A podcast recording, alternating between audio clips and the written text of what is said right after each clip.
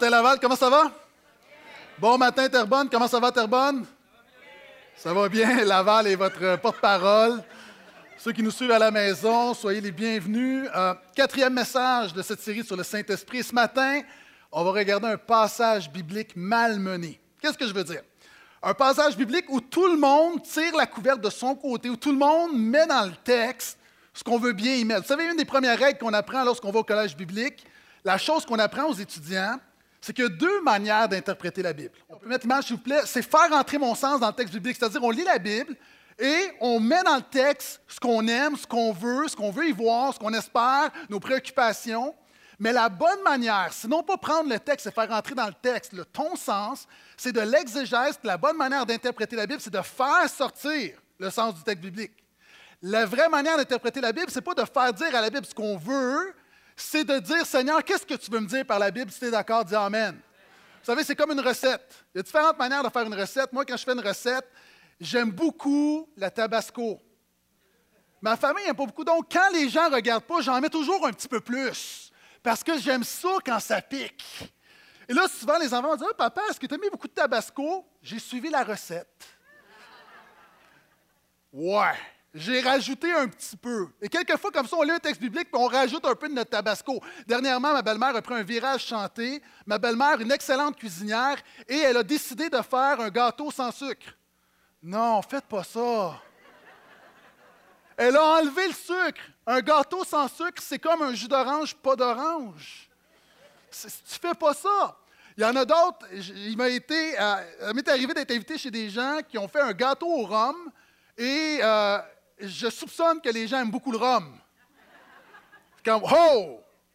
Quand tu ne peux pas conduire ta voiture après avoir mangé un morceau de gâteau au rhum, c'est qu'il y en a beaucoup.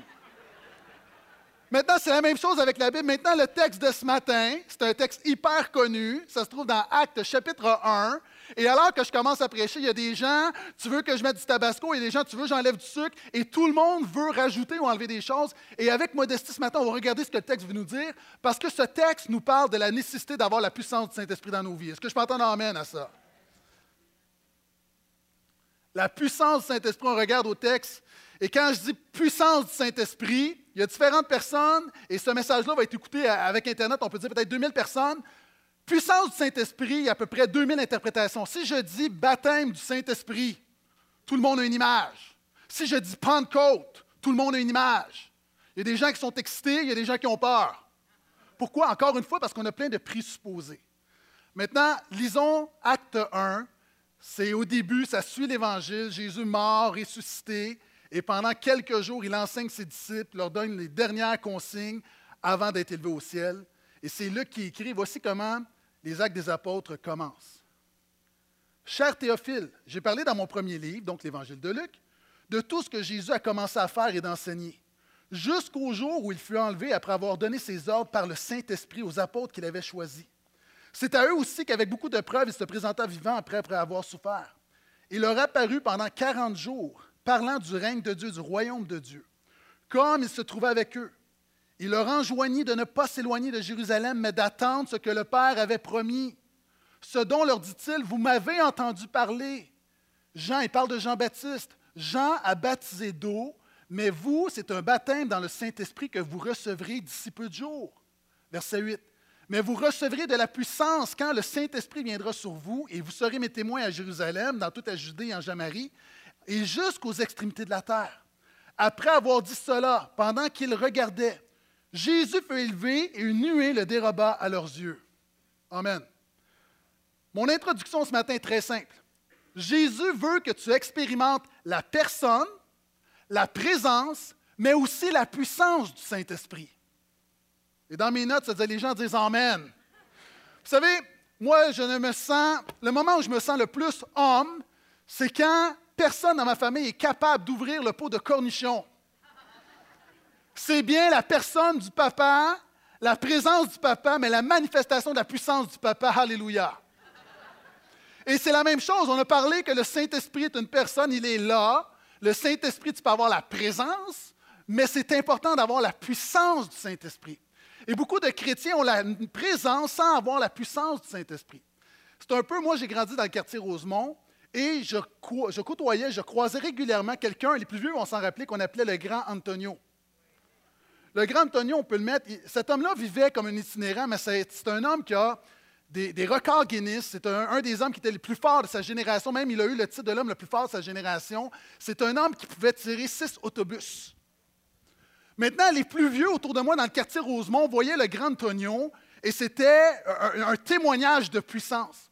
Maintenant, mon expérience était très différente. Pour moi, c'est un itinérant. Je voyais un homme qui était qui était là, qui était assis dans un banc de parc, qui buvait. Et pour moi, cet homme-là, j'avais aucune, aucune idée que c'était le grand Antonio. Même une expérience personnelle, vous savez, j'ai déjà raconté que ma mère était agoraphobique. C'est-à-dire, ma, ma, mère avait peur de sortir à l'extérieur. Puis à un moment donné, elle devait aller à la, banque, je m'en souviens très bien. Elle ne veut pas, puis elle lutte. Puis à un moment donné, elle prend son courage à deux mains, puis elle dit Non, non, je vais sortir, je vais aller à la banque. Juste de faire un coin de rue pour elle. Elle avait des crises d'angoisse, des crises d'anxiété, elle paniquait. On arrive à la banque, elle se met en file, et lorsqu'elle vient pour aller à la caissière, son, son tour, le grand Antonio arrive. Se met devant elle et dit C'est moi qui est là. Parce que le monsieur était quand même assez obèse et ne pouvait pas être dans la liste, dans la ligne. Donc, ce qu'il faisait, lui arrive, il dit OK, moi je suis là et il attend. Maintenant, je veux juste dire que le Saint-Esprit ne prendra pas une place que tu ne veux pas lui accorder. Mais la réalité, souvent, notre rapport avec le Saint-Esprit, c'est qu'on sait qu'il est puissant, mais pour nous, c'est juste quelque chose qui est autour. Et Jésus dit, tu as besoin de comprendre que le Saint-Esprit veut manifester sa puissance dans ta vie. Est-ce que je peux entendre amen ça? Et la Pentecôte, c'est justement le déversement du Saint-Esprit. On a ensemble que pendant longtemps, Dieu a retenu le Saint-Esprit.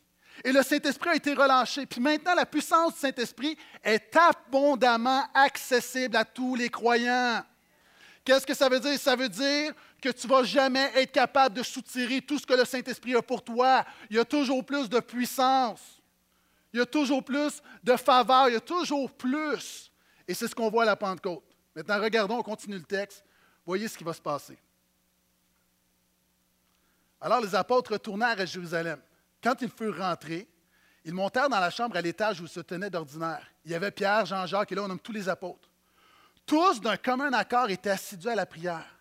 Lorsqu'arriva le jour de la Pentecôte, le jour de la Pentecôte, c'était une fête qui venait 50 jours, Pentecôte 5, 50 jours après Pâques. Donc, cette semaine, c'est la semaine de la Pentecôte, c'est sept semaines après Pâques.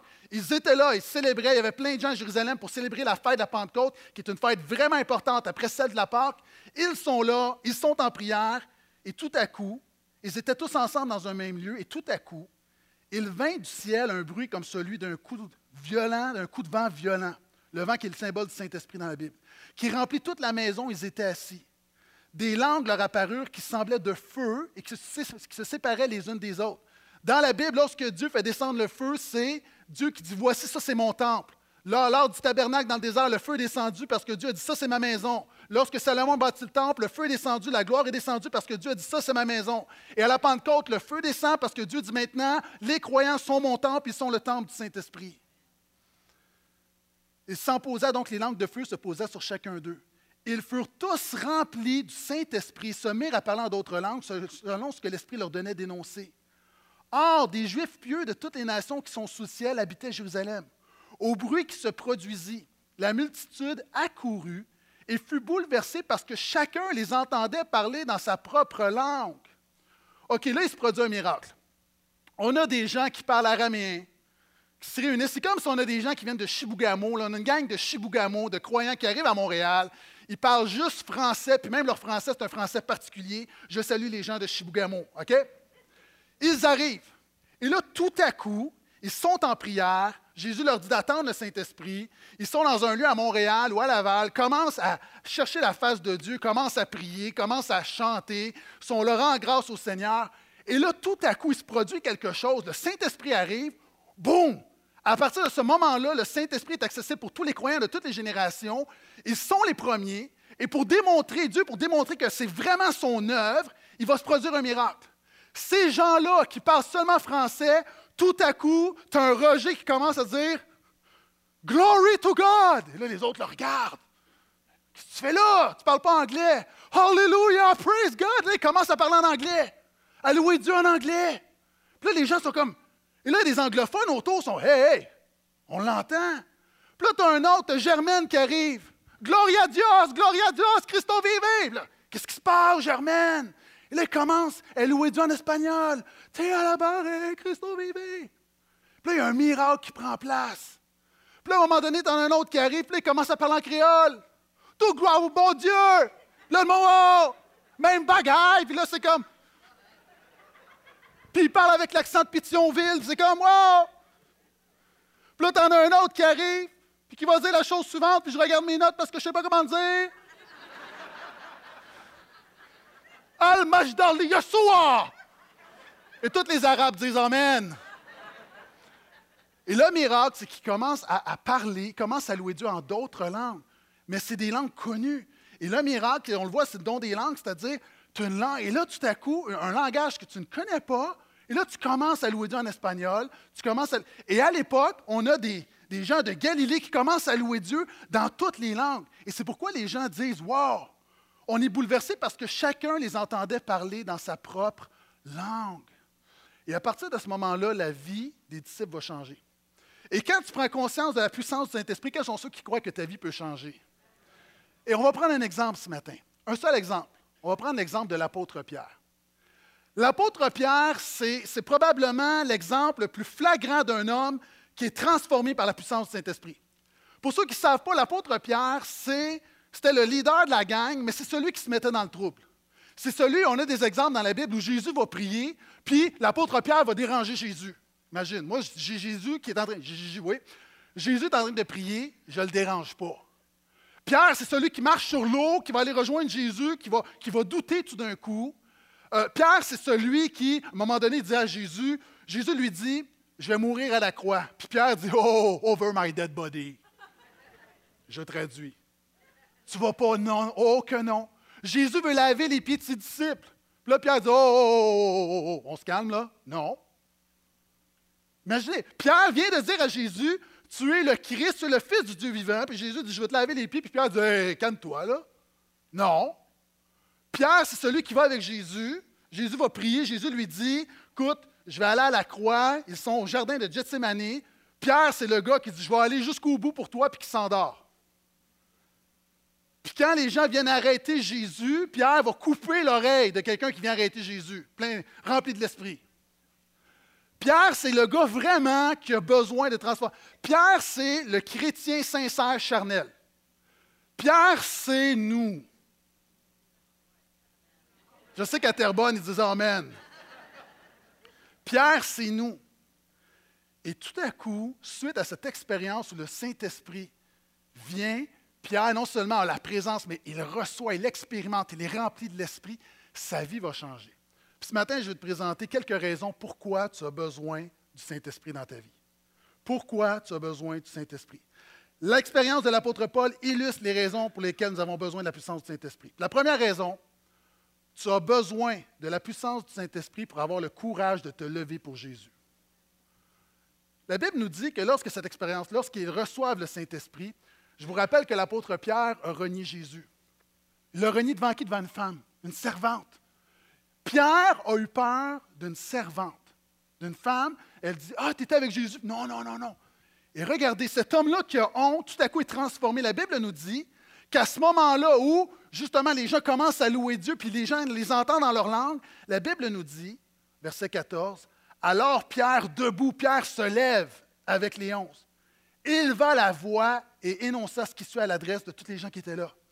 Hommes de Judée, vous tous qui habitez Jérusalem, prêtez l'oreille à mes paroles. Jésus a dit, je vous donne la puissance du Saint-Esprit afin que vous soyez mes témoins. Êtes-vous d'accord avec moi qu'être un témoin de Jésus, servir et suivre Jésus fidèlement dans notre quotidien, ce n'est pas facile? On ne te donne pas de médaille, on ne te donne pas de table dans le dos, il y a un prix à payer. Ça prend du courage pour être un serviteur de Jésus en 2015 au Québec. Ce n'est pas qu'il y a une persécution, il y a juste une indifférence, une suspicion. Et suivre Jésus, ça ne se fait pas par ses propres forces. Tu as besoin de la puissance du Saint-Esprit. Et c'est pourquoi d'ailleurs, lisez comme il faut les actes des apôtres. Un des fruits qu'on voit le plus souvent lorsque le Saint-Esprit vient, lorsque les croyants sont remplis de l'Esprit, savez-vous c'est quoi? Ils annoncent la parole de Dieu avec assurance. Pourquoi? Parce que l'apôtre Paul va le dire. L'esprit que Dieu te donne, ce n'est pas un esprit de timidité, c'est un esprit de puissance et de force. Et l'apôtre Pierre, tout à coup, a le courage de suivre Jésus. Il y a des gens ici, tu n'as pas le courage de suivre Jésus dans ta famille. Tu n'as pas le courage de suivre Jésus au travail. Tu n'as pas le courage de suivre Jésus dans ton environnement. Et ce que tu as besoin, c'est plus de puissance du Saint-Esprit dans ta vie.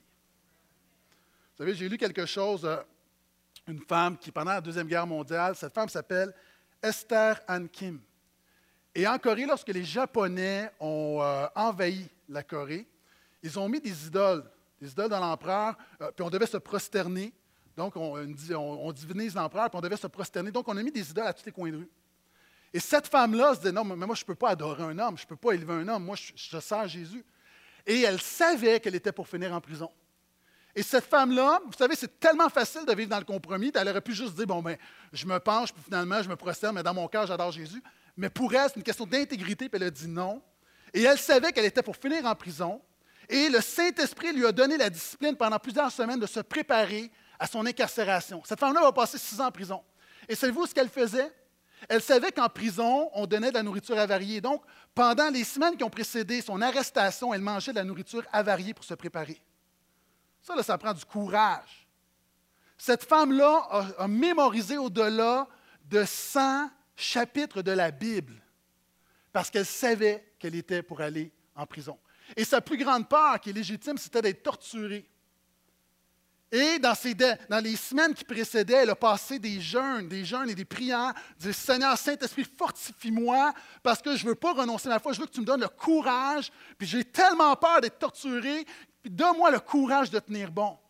Puis cette femme-là a été en prison, puis a été un témoignage, elle a parlé de Jésus, elle a gagné des gens à Jésus, mais ça prend un courage qui dépasse le naturel, c'est le surnaturel. Mon point, c'est que si une femme comme elle a besoin du Saint-Esprit, notre contexte est différent, mais nous avons besoin également de la puissance du Saint-Esprit.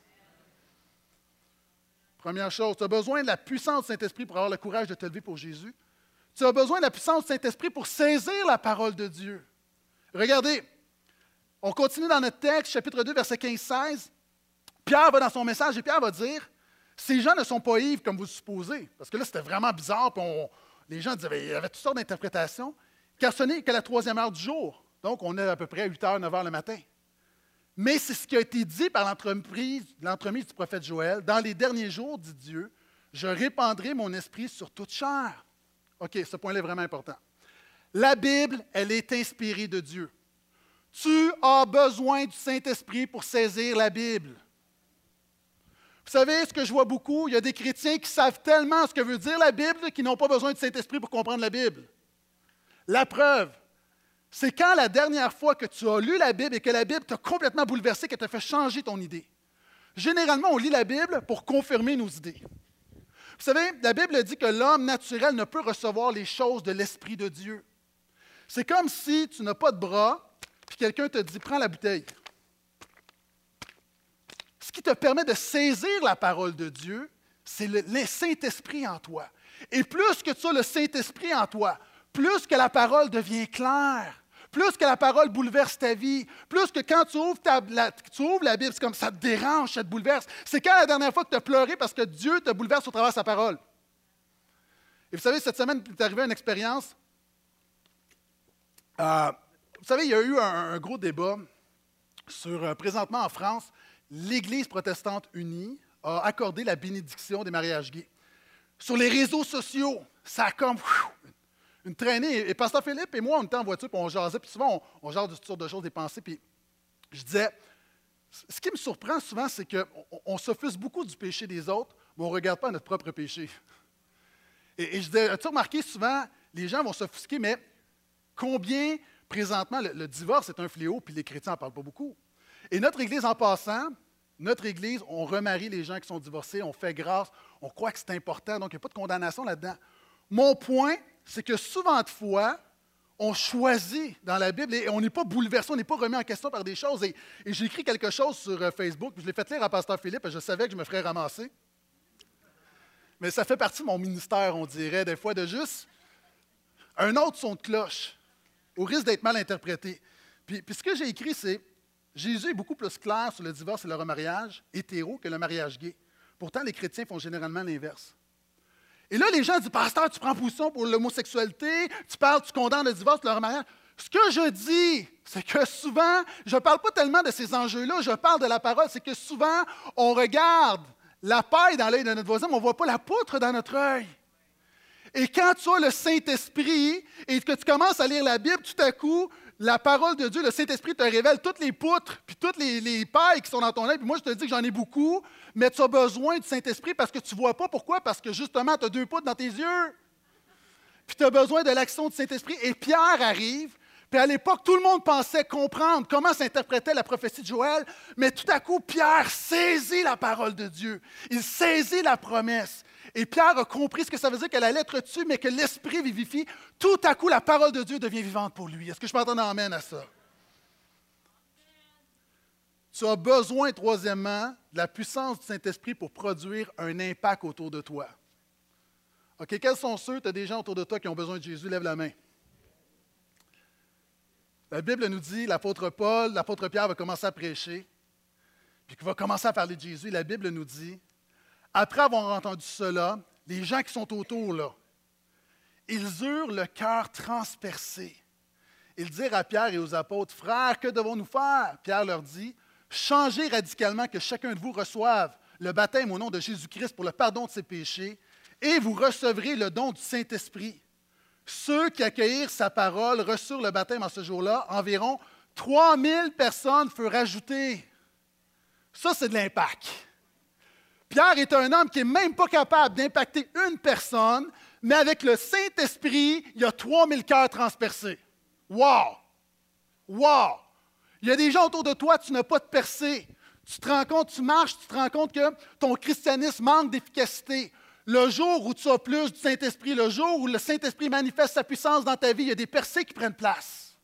Il y a un impact qui prend place. Vous savez, la Bible dit que la parole de Dieu, elle est une épée vivante tranchante, elle trouve son chemin. Souvent de fois, par nos propres forces, on peut blesser les gens avec la parole de Dieu. Mais quand le Saint-Esprit agit en toi, le Saint-Esprit, c'est exactement ce que le cœur d'une personne a besoin. Et tu as besoin du Saint-Esprit pour avoir un impact autour de toi. Les gens ne sont pas, je l'ai souvent dit, les gens ne sont pas gagnés à Jésus par des arguments. Ils sont gagnés à Jésus par la conviction du Saint-Esprit qui ont besoin d'un sauveur dans leur cœur. Quatrièmement, tu as besoin de la puissance du Saint-Esprit pour vivre le miraculeux. Est-ce que des gens, tu veux voir plus de miracles dans ta vie? À Terrebonne, est-ce qu'il y a des gens qui veulent voir plus de miracles dans leur vie? Et regardez ce qui se passe. Et là, là on est vraiment dans la séquence. OK, je pige, là, mais c'est. Immédiatement après ce moment-là, la Bible nous dit que Pierre et Jean montaient au temple à l'heure de la prière. Or, on portait un homme infirme de naissance. Pierre dit Je ne possède ni argent ni or, mais ce que j'ai, je te le donne, par le nom de Jésus-Christ de Nazareth, lève-toi et marche. Le saisissant par la main droite, il le fit lever. À l'instant même, ses pieds ses chevilles devinrent fermes. D'un bond, il fut debout.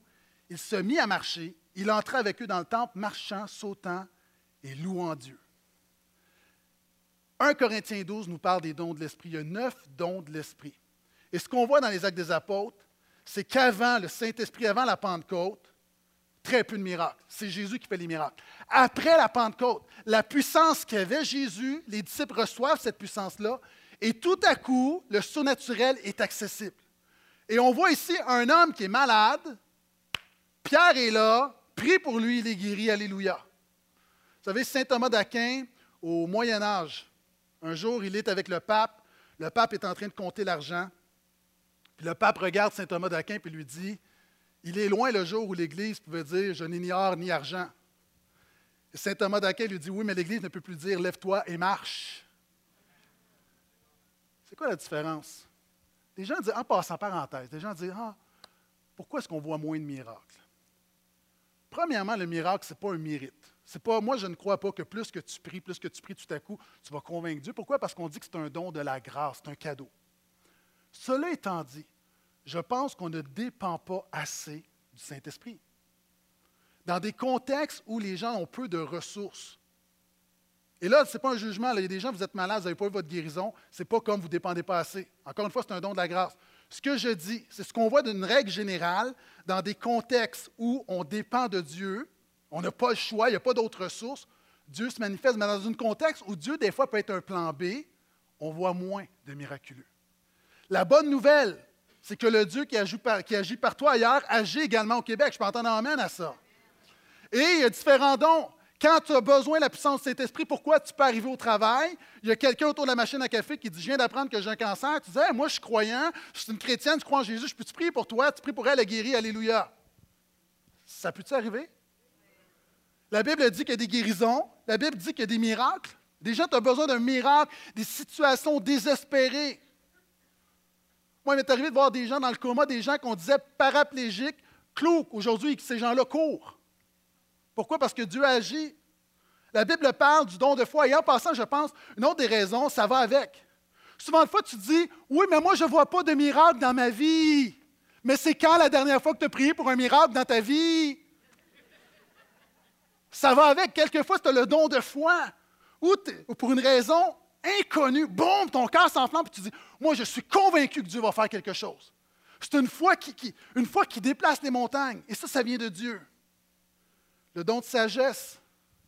Vous savez, quand tu vas sur euh, Google Maps ou MapQuest, souvent on va te donner trois itinéraires. Et on te donne toujours l'itinéraire le plus rapide.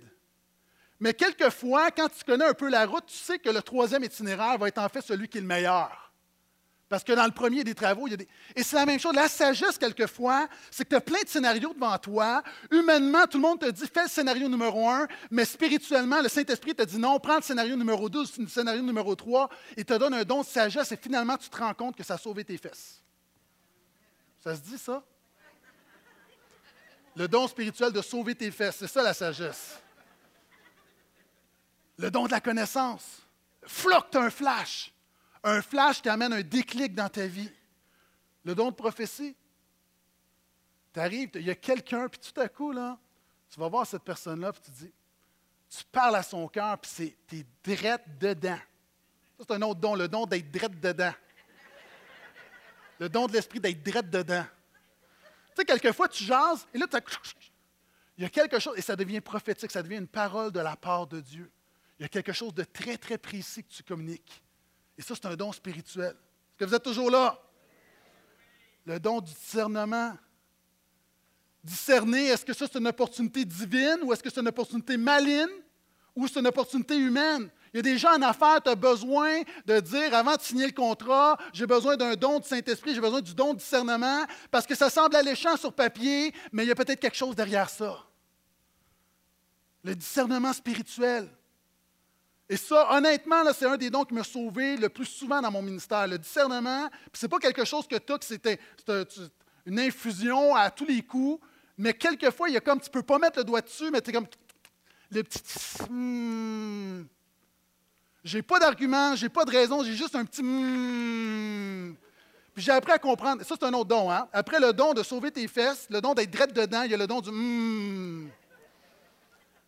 Tu sens qu'il y a quelque chose de bon ou pas bon, mais c'est comme, c'est pas, c'est plus que la perspicacité humaine. Mais ça, quelquefois, tu as besoin de ça parce que humainement, tu as des angles morts. Je m'entends amène à ça? Il y en a d'autres. La Bible nous dit dans 1 Corinthiens 12, le don, on parlait de don des langues, ce don-là a pris place. Puis en passant, je parle beaucoup, le don des langues ou langage de prière, j'en ai parlé dans d'autres messages, j'en parle pas ce matin parce que dans Acte 1, c'est pas ça qu'on voit. Mais vous pouvez écouter d'autres messages, la Pentecôte a tout changé. J'en ai parlé également dans les dons spirituels, j'en ai parlé en abondance. Le don des langues, c'est-à-dire, encore une fois, ce qu'on a vécu à la Pentecôte, j'ai lu un pasteur qui, ça y est arrivé la même chose.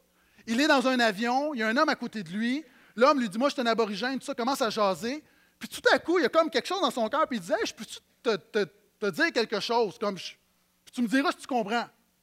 Puis simplement, commence à parler, puis l'autre le regarde, puis dit, mais où c'est que tu as appris ce dialecte-là? Ce dialecte c'est mon langage natal. Puis il dit, ouais, puis qu'est-ce que j'ai dit? Parce qu'il ne savait pas ce qu'il avait dit. OK? Puis ça, ça prend vraiment le Saint-Esprit. Prends pas des chances, hein, essayer de dire n'importe quoi, n'importe qui, là. À un moment donné, ça va marcher, OK? C'est comme, il y a un moment donné où, d'une manière surnaturelle, Dieu te saisit, conviction, puis tu parles de Jésus, tu parles d'un sauveur, tu parles de... La réalité, c'est que Dieu fait des choses surprenantes encore aujourd'hui. Je continue. Tu as besoin de la puissance du Saint-Esprit pour maturer spirituellement. Regardez, il va le guérir, il se lève, et là, les gens regardent à Pierre, et quand il vit cela, Pierre dit au peuple, Homme d'Israël, Pourquoi vous étonnez-vous de cela? Pourquoi nous fixez-vous comme si c'était nous qui avions fait marcher cet homme par notre propre puissance et par notre piété? Le Pierre orgueilleux, imbu de lui-même, qui aurait pris tout le crédit, tout à coup, c'est un homme qui est très humble. Écoute-moi bien. Plus que tu as du Saint-Esprit en toi, plus que tu es humble. Moi, ça me fait toujours rire de voir des gens qui disent Moi, j'ai l'esprit. Quelqu'un qui dit Moi, j'ai l'esprit de manière orgueilleuse, tu n'as pas l'esprit, mon ami. Et ça, j'en ai tellement vu des gens dire Moi, j'ai l'esprit. Quand tu as l'esprit, plus que tu as l'esprit, plus que ton caractère est façonné. Vous savez, il y a une poussée de croissance. Moi, là, ça me surprend toujours. Je regarde mes jeunes, puis à un moment donné, là, à l'espace de quelques jours, je ne sais pas ce qu'on met dans le poulet, mais c'est comme poussée de croissance. Ou tu vois une petite voisine ou un cousin, puis tout à coup, bon, poussée de croissance. C'est possible d'avoir une poussée de croissance spirituelle. Il y a des gens, tu es resté un bébé, puis tu as besoin d'avoir la puissance de Saint-Esprit pour grandir. OK, je vais dire quelque chose là. Moi, vous savez, l'arrière-plan de notre église, moi j'ai donné ma vie à Jésus dans une église pentecôtiste où on disait, lorsque tu arrivais, tu donnais ta vie à Jésus, on disait, OK, c'est pas tout. C'est pas tout. Maintenant, ce que tu vas faire, là, tu vas continuer à confesser que Jésus est ton Seigneur, tu vas te consacrer, tu vas lire ta Bible, tu vas prier, tu vas anticiper le Saint-Esprit, tu vas rechercher le baptême du Saint-Esprit parce que Dieu veut le faire, puis tu vas chercher sa face. Et là, là, pendant des semaines, tu cherchais le Saint-Esprit. Écoutez-moi bien, il y a une faiblesse puis une force. Il y a quelque chose qu'on peut avoir gagné, mais quelque chose qu'on a perdu là-dedans. Premièrement, j'ai déjà dit ici, j'ai déjà enseigné, et beaucoup de pasteurs comme moi, de ma génération, qui ont été élevés dans le pentecôtisme, on reconnaît que dans la pratique, il y avait trois affaires qui marchaient plus ou moins. Premièrement, la terminologie, je vais revenir sur le baptême du Saint-Esprit. Quand tu regardes, c'est beaucoup plus d'être rempli de l'Esprit. Ça, c'est un détail. La deuxième chose qui, marchait, qui marche moins, c'est qu'on faisait deux catégories de chrétiens. Il y avait ceux qui étaient baptisés, ceux qui avaient l'affaire, les spirituels, puis les autres. Puis dans la Bible, tu ne vois pas ça deux catégories de chrétiens. La troisième chose, c'est qu'on mettait beaucoup un accent sur les langues plutôt que sur être un témoin de Jésus. Ce n'est pas absolu, je dis juste que c'était des choses, qui, des petits correctifs qu'on devait apporter. La force, par exemple, du mouvement pentecôtiste, c'est que lorsque tu arrivais à Jésus, on te disait c'est pas fini. Puis il y a beaucoup de personnes, vous êtes venus à Jésus, vous dites Moi maintenant, je suis pardonné, j'ai l'éternité, je ne vais pas en enfer, Hallelujah, Kumbaya. Mais quand tu dis à quelqu'un Mets-toi sur tes genoux, lis ta Bible, consacre-toi, cherche la face de Dieu, anticipe l'action du Saint-Esprit. Qu'est-ce qui arrive? C'est la prescription pour la croissance spirituelle. C'est sûr que tu grandissais dans la foi. Donc, une des forces, justement, c'est que des gens, pour, encore une fois, il y avait des affaires comme moi, mais le bon là-dedans, c'est que moi, rapidement, j'ai grandi dans la foi. Moi, le, rapidement, l'espace de quelques semaines, quelques mois, j'ai fait des bons géants. Pas parce que je suis meilleur, parce que justement, j'ai développé une recherche de Dieu. Je voulais plus. Je n'étais pas satisfait. Je voulais gagner mes amis à Jésus. Je voulais être libéré de toutes sortes d'affaires. Je m'attendais à l'action de Dieu. Je voulais plus de Dieu. Puis si tu as une chose à retenir ce matin, tu as besoin de vouloir plus de Dieu. Est-ce que je peux entendre amène à ça?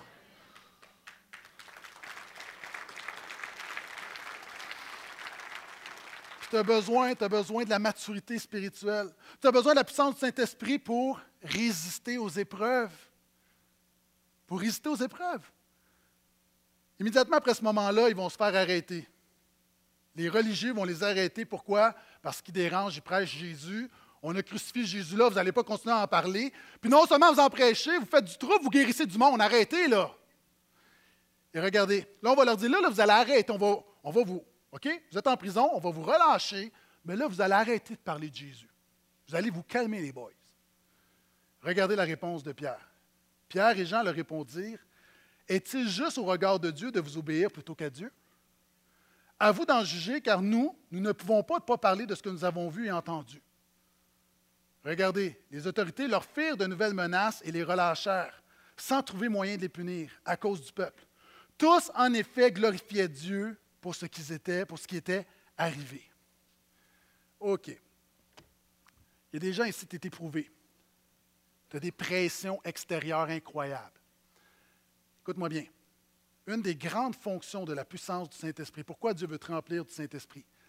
La seule manière de résister à la pression extérieure, c'est d'avoir une même pression à l'intérieur. La seule manière, il y a des gens ici, la seule manière de passer au travers, de résister aux pressions extérieures de l'épreuve, c'est d'être rempli de l'Esprit. Pourquoi? Il y a des, ça, c'est un chrétien. L'épreuve arrive.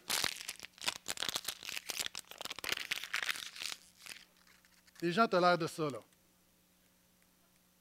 Je compatis, mais tu as l'air de ça. C'est pas facile d'être un témoin de Jésus quand tu as l'air de ça. Des gens, comme on dit en hébreu, tu es magané.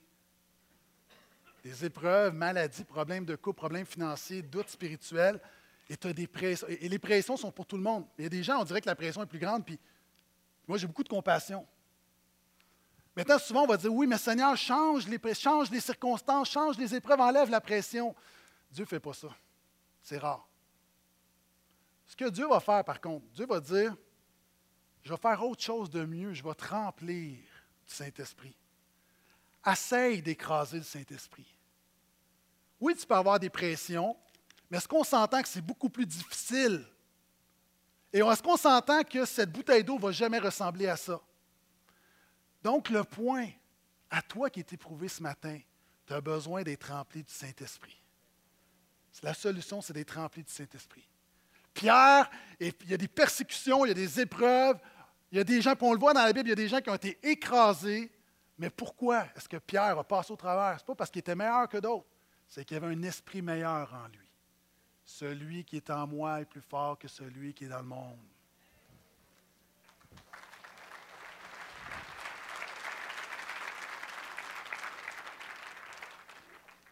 J'ai presque terminé. Finalement, tu as besoin de la puissance du Saint-Esprit pour stimuler ta communion avec Dieu. Puis je vais avoir un message seulement sur la louange et la prière, OK, dans quelques semaines. Je fais juste une petite capsule. Après avoir été relâché, donc on suit la séquence narrative, il vint raconter aux leurs tout ce que les grands prêtres et les anciens leur avaient dit lorsqu'ils eurent entendu cela. Tous d'un commun accord élevèrent la voix vers Dieu quand ils eurent prié, le lieu était rassemblé trembla.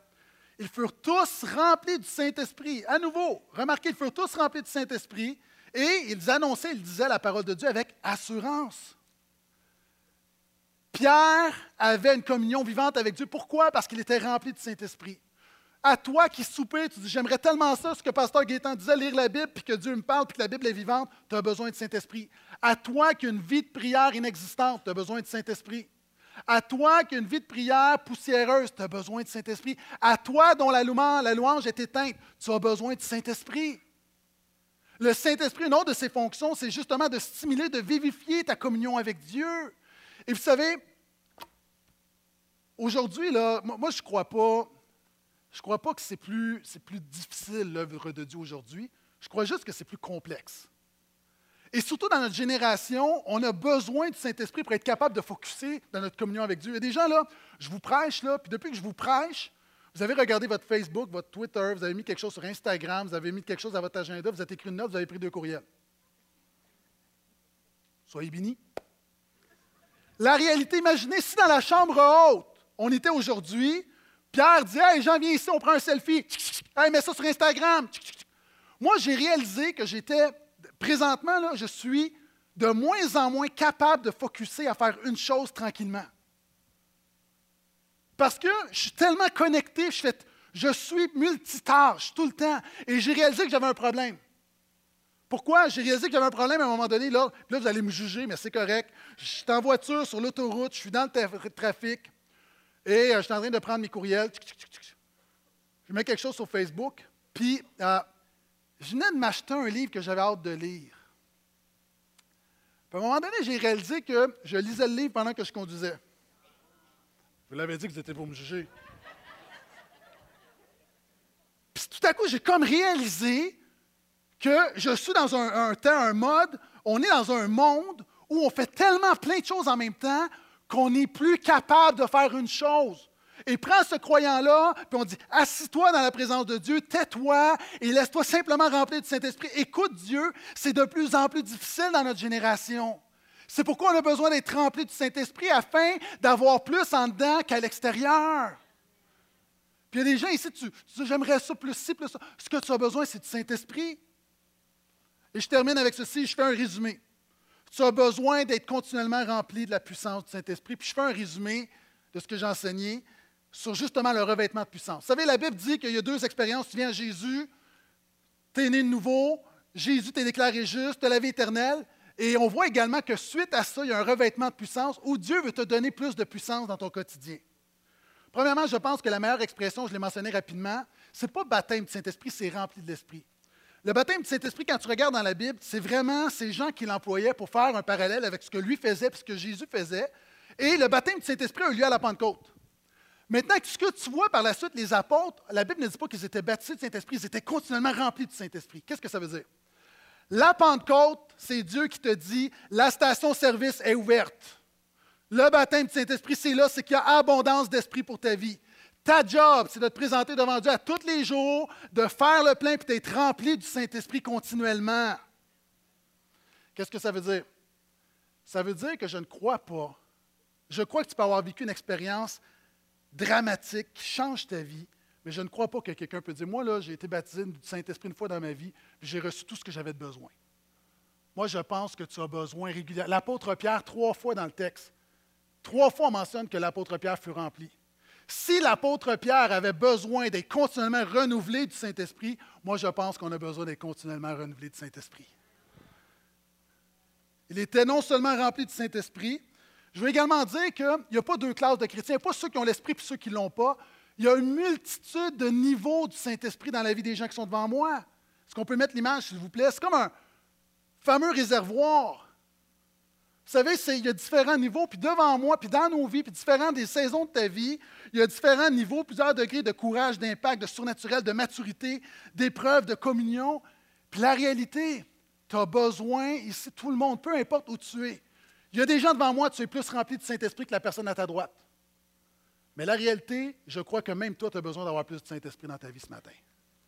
Pourquoi? OK. J'ai rencontré beaucoup de gens qui parlaient trop du Saint-Esprit.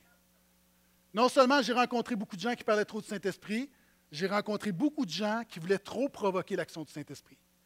Mais je n'ai jamais rencontré quelqu'un qui avait trop du Saint-Esprit dans sa vie. Ah, moi, je trouvais ça bon, ça. Il n'y a personne qui peut avoir trop du Saint-Esprit dans sa vie. Est-ce que tu as trop de courage? Est-ce que tu peux avoir trop de surnaturel? Est-ce que tu peux avoir trop de maturité? Est-ce que tu peux avoir trop de foi? Est-ce que tu peux trop être contagieux pour Jésus? Non. Le point ici, c'est ce matin, tout le monde a besoin de la puissance du Saint-Esprit. Tout le monde a besoin de la puissance. Et ce matin, ce que je vous invite à faire, c'est de faire le plein. Je disais, la station-service est ouverte, la Pentecôte. Maintenant, tu dois, une voiture, tu dois régulièrement faire le plein. Puis il y a des gens, là, ça fait trop longtemps que tu roules dans la petite ligne rouge. Hein, je l'ai déjà dit, tu sais que tu peux faire 40 km, puis tu l'étires, tu l'étires, tu l'étires. La réalité, tout le monde ici, nous avons besoin d'être remplis du Saint-Esprit. Puis ce matin, j'aimerais prier pour toi, afin que Dieu te remplisse du Saint-Esprit, afin que Dieu te donne plus de résistance aux épreuves, afin que Dieu te donne, tu es malade, que Dieu te guérisse. On croit que Dieu peut le faire, Amen. Afin que Dieu t'utilise, afin que Dieu te permette d'avoir un impact dans ta maison, dans ton environnement.